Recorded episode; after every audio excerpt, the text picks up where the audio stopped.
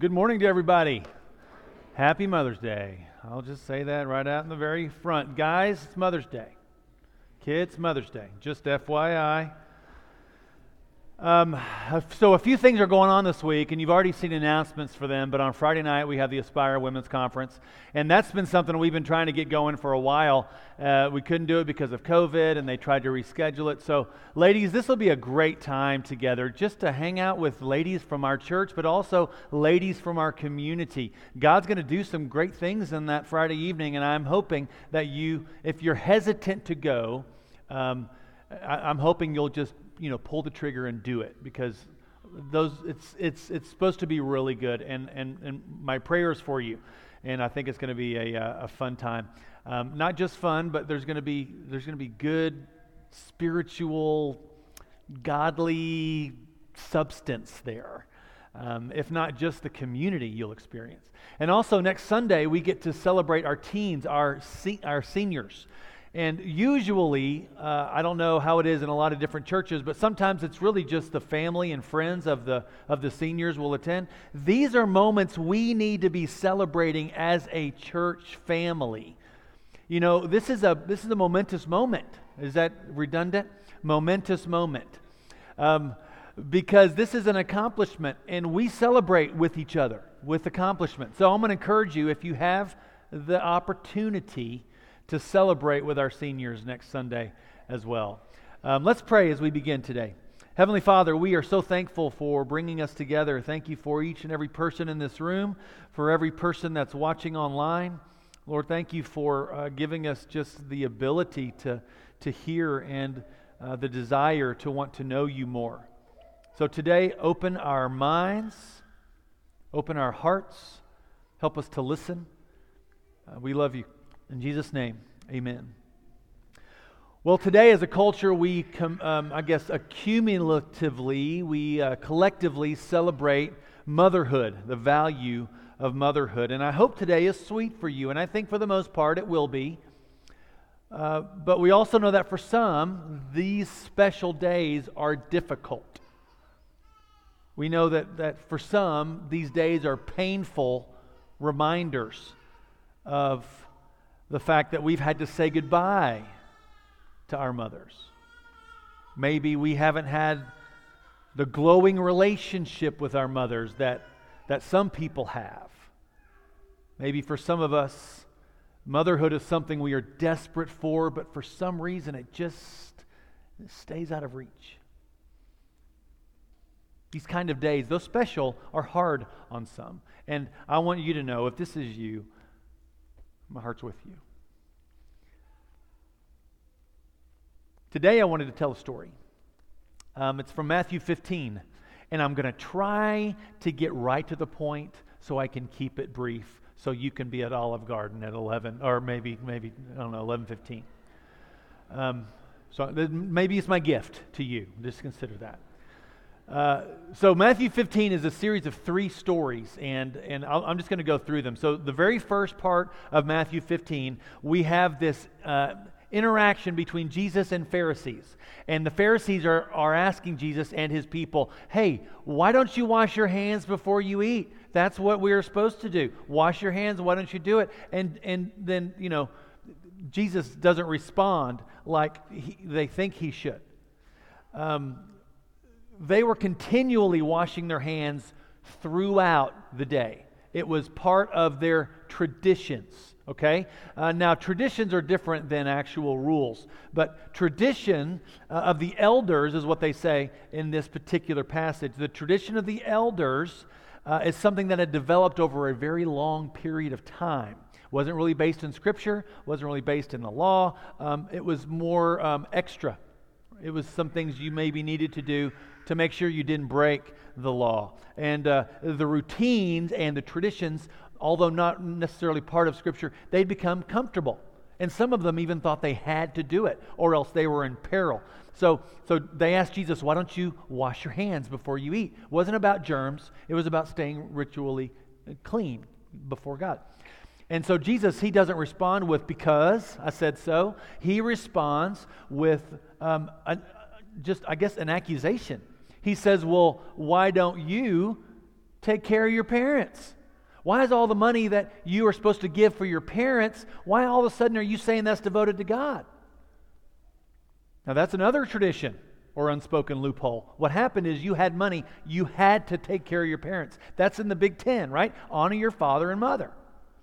But what they had done is they said, uh, well, you know, mom, dad, sorry, thanks for everything you've done, but this is devoted to God. And these are Pharisees, and so really they make a living off of money devoted to God. So basically, they're just giving back to themselves. That's that's a pretty good security plan, I guess. I don't know if there's an I R A for that, but that's what they were doing. And they're like, whoa, whoa, whoa, why are you talking about this all of a sudden? Their tradition, the loopholes, but the tradition had kept them from loving those people that were closest to them. They'd actually kept them from actually obeying the law, doing something God had commanded them to do. So Jesus calls them hypocrites. And his disciples hear this, and they go up to Jesus and they say, hey, whoa, whoa, Jesus, they were offended that you said that. Did you know that? Which is kind of funny that the apostles would actually be defending the Pharisees. But I think the apostles, they were really into tradition also, when it, at least when it suited them, because tradition really is comfortable. Tradition has a way of sneaking up on us. Uh, the traditions in this case had kept the Pharisees from caring for those that were closest to them. Then we move into this next little story, and this is where I want to kind of rest today. Um, this story is about a desperate woman. Let's go ahead and read. It starts in verse twenty-one. Leaving that place, Jesus withdrew to the region of Tyre and Sidon. A Canaanite woman from that vicinity came to him, crying out, Lord, Son of David, have mercy on me. My daughter is demon-possessed and suffering terribly. Jesus did not answer a word. So his disciples came to him and urged him, send her away, for she keeps crying out after us. And he answered, I was sent only to the lost sheep of Israel. The woman came and knelt before him. Lord, help me, she said. He replied, it is not right to take the children's bread and toss it to the dogs. Yes, it is, Lord, she said. Even the dogs eat the crumbs that fall from their master's table. Then Jesus said to her, Woman, you have great faith. Your request is granted. And her daughter was healed that moment. Now, this is one of those problematic stories in Scripture where Jesus and his disciples were, well, I'll just say it, they're pretty rude. Doesn't that, doesn't that seem like they're being rude? It does to me, just through the text. Now, granted, Matthew did mention that she's a Canaanite woman. Now, Canaanite, you know, Canaanites, uh, these were the people that Joshua was supposed to have gotten rid of, you know, back, way back. And here it is, fourteen hundred years later. Tradition says if you're a Canaanite, then you really aren't worth much of anything. Canaanites, well, they're just a remnant of our failure. How would you like to be known as that? So the apostles didn't really even see her as much of anything because she was a Canaanite. So here's the Canaanite, an enemy of Israel, uh, very loudly calling Jesus by a term that only Jesus, uh, Jewish people used, Son of David. Only Jewish people used that. She probably didn't even know what it meant. She probably thought it meant that he was a literal son of David, you know, in the descendancy of David. When it was healing people, and for her that's enough. And her daughter was desperately sick, demon-possessed. Have you ever known anybody demon-possessed? I mean, I've seen some movies, and I would be desperate too. Right? If your kid's head's turning around, that's a little des- that's a desperate moment. I don't know how it worked back then. But I do know it was scary, and as a as a parent, seeing your child go through that, desperate. Nowhere else to turn. And just like a desperate mama, she is not leaving till she gets what she came for. Do we have any moms like that in this room? But Jesus doesn't respond. Isn't that, isn't that crazy? He doesn't respond. He doesn't even look at her. The only ones who did respond were the disciples. And what do they say? Hey, could you get rid of her? She's really making a lot of noise. Because to the Canaanite, I mean, to the uh, to the apostles, she's a Canaanite. And not only is she a Canaanite, but she's a woman. And you know, in that day and age, women weren't very valuable. They had very little power. Their value was in their biology. And, you know, so so for her, they didn't want any more Canaanites. So for her, she was less than nothing. Now, granted, I know that the apostles learned a few things. But at this po- at this point, she doesn't really mean anything to them. Less than anything. But she was not going to give up. She was determined. And then Jesus says something that I still struggle with. Scripture's not always clean cut. He says, it is not right to take the children's bread and toss it to the dogs. Here she is desperate. And it seems like he's insulting her. Was it a test? Maybe. He could have been saying that to see how the apostles would react. Would they come to her defense? Nope. They were like back there going, that's right, mm-hmm, get. Maybe. I don't know if, they, if that was a Galilean accent. I don't really know. Um, but what's what's crazy is that these, these apostles had more compassion for a Pharisee that was offended than they had for a desperate mother.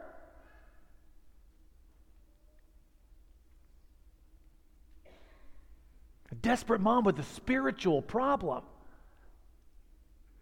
But she was not deterred. She didn't even act offended here. She just kept going, plowed all the way through. In fact, she responds with this clarity of purpose because she believes without a shadow of a doubt that Jesus can heal her daughter.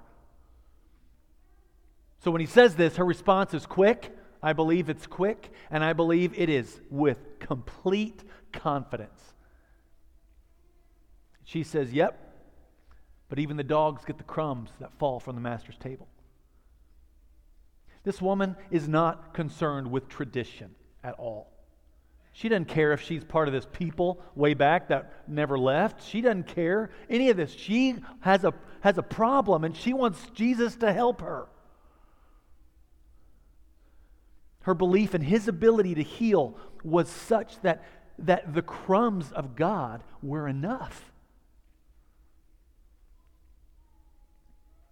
Would the crumbs of Jesus be enough for us?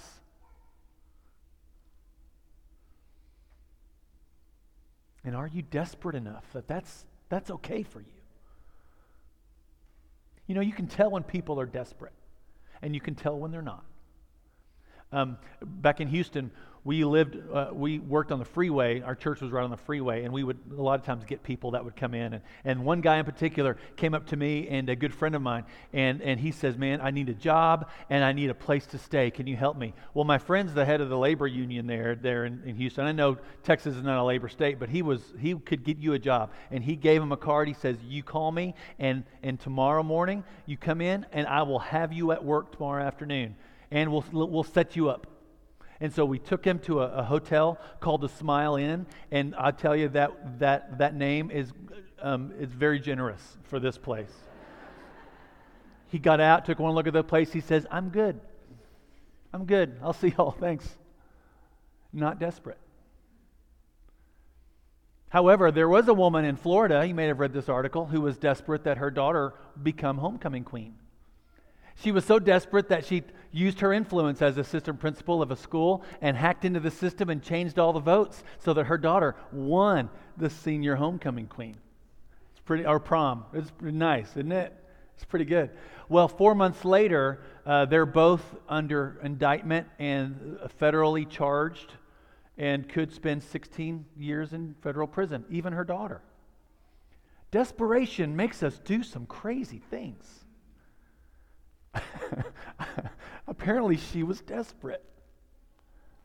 This Canaanite woman was desperate, and she was not going to leave.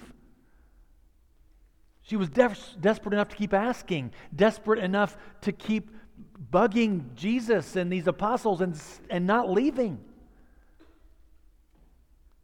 But what did Jesus say? Ask and you shall receive.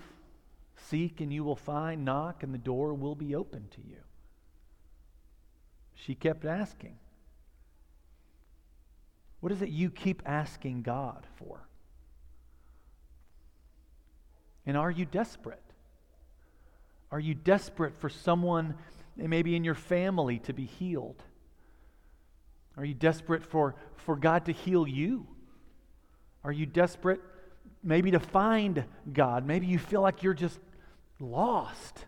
Are you desperate to return to God? Are you desperate to find peace? Are you desperate to find sanity again? Are you desperate for someone in your family to return to God, to find peace? And I know many of us, maybe you have children who've left the faith or they've simply stopped believing, and you pray and you pray and you pray, and sometimes it feels like God's not listening. Maybe you feel like, I'm just getting the crumbs. Give me something more, God. And this is what I ask. Is my faith such that the crumbs of God are enough? Why is it that a Canaanite woman has to teach me about faith? There are only two non-Jewish women that Jesus calls out for having great faith. This woman is one, and the other one is this woman who continually annoys an unjust judge because they're desperate. And I wonder, how desperate am I for God? What's interesting is that Jesus heals her daughter right there. She doesn't, he didn't even have to be with her. He heals her daughter, probably to the chagrin of the disciples, who obviously are more concerned about and passionate about tradition than they are about desperate people. And for Jesus to say that this woman had great faith was probably offensive to these apostles. So what does he do? He demonstrates in our third story to these apostles just what crumbs can do. And when four thousand people, plus women and children, gather together, he has compassion on them. And he takes seven loaves and two fishes, and he feeds probably around probably seven to ten thousand people. This is what ten thousand people looks like. And to ten thousand people, seven loaves and two fishes are nothing more than crumbs. Yet they had seven basketfuls left over. They had enough. More than enough. The crumbs of God are more than enough. And Jesus demonstrates that, so much so that there's much to spare, much left over. And for this Canaanite woman as well, the crumbs of God were enough to heal her daughter. Are they enough for us? So if you're desperate for God, if you need an answer to prayer, I want you to know God does hear you, even though you may not feel like He's listening. And no matter what the situation is, you need to know God is paying attention. I believe that with all my heart. I stake my life on it. So I want to encourage you, keep asking loudly if you have to. So what I'm going to do for the next probably three to five minutes, I just wanted to have a moment, because I know that there are, there are people in this room who are desperate. And you may not wear that on your sleeve. You may look really nice today, but inside you're desperate. And I wanted to give us an opportunity where we can just respond and just have a time of prayer. So in a moment, I'm going to ask you all to stand, and we're just going to sing one or two songs. Jeff's going to gonna, gonna lead us. Our, our elders and some of our staff are going to be around the room. And I'm just going to offer, if you need prayer, just raise your hand or find one of these people. You don't even have to tell us details. Just raise your hand. Let us come over. Maybe just tell us your name and let us pray for you. Because sometimes we need people to help us along. And I want to take this moment where we just pray. And the desperate among us can cry out to God. Let's stand together. I'll pray and then we'll start to sing. If you need prayer, raise your hand and we'll be done in a few minutes. Heavenly Father, we just pray that you would help us, Lord, to be completely open and honest with you. And I know that there are so many things in our life that aren't as we would like them to be. But I pray right now, Lord, for those people in this room who need prayer and need help, that you would just help them to be courageous and raise their hand or find somebody. Maybe even if it's the next person, the person next to them, Lord, I pray that you would just help us to pray. Give this to you. In Jesus' name, amen. Let's sing.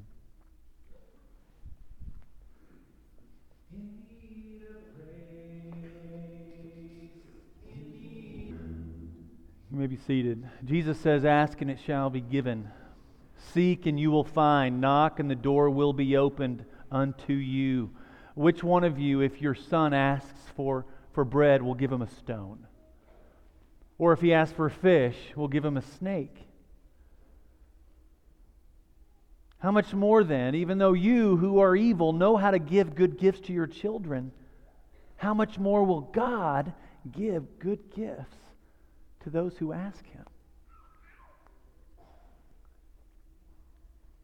May the Lord bless you and keep you. May the Lord make his face to shine on you, be gracious to you. May the Lord turn his face to you and give you peace. Amen.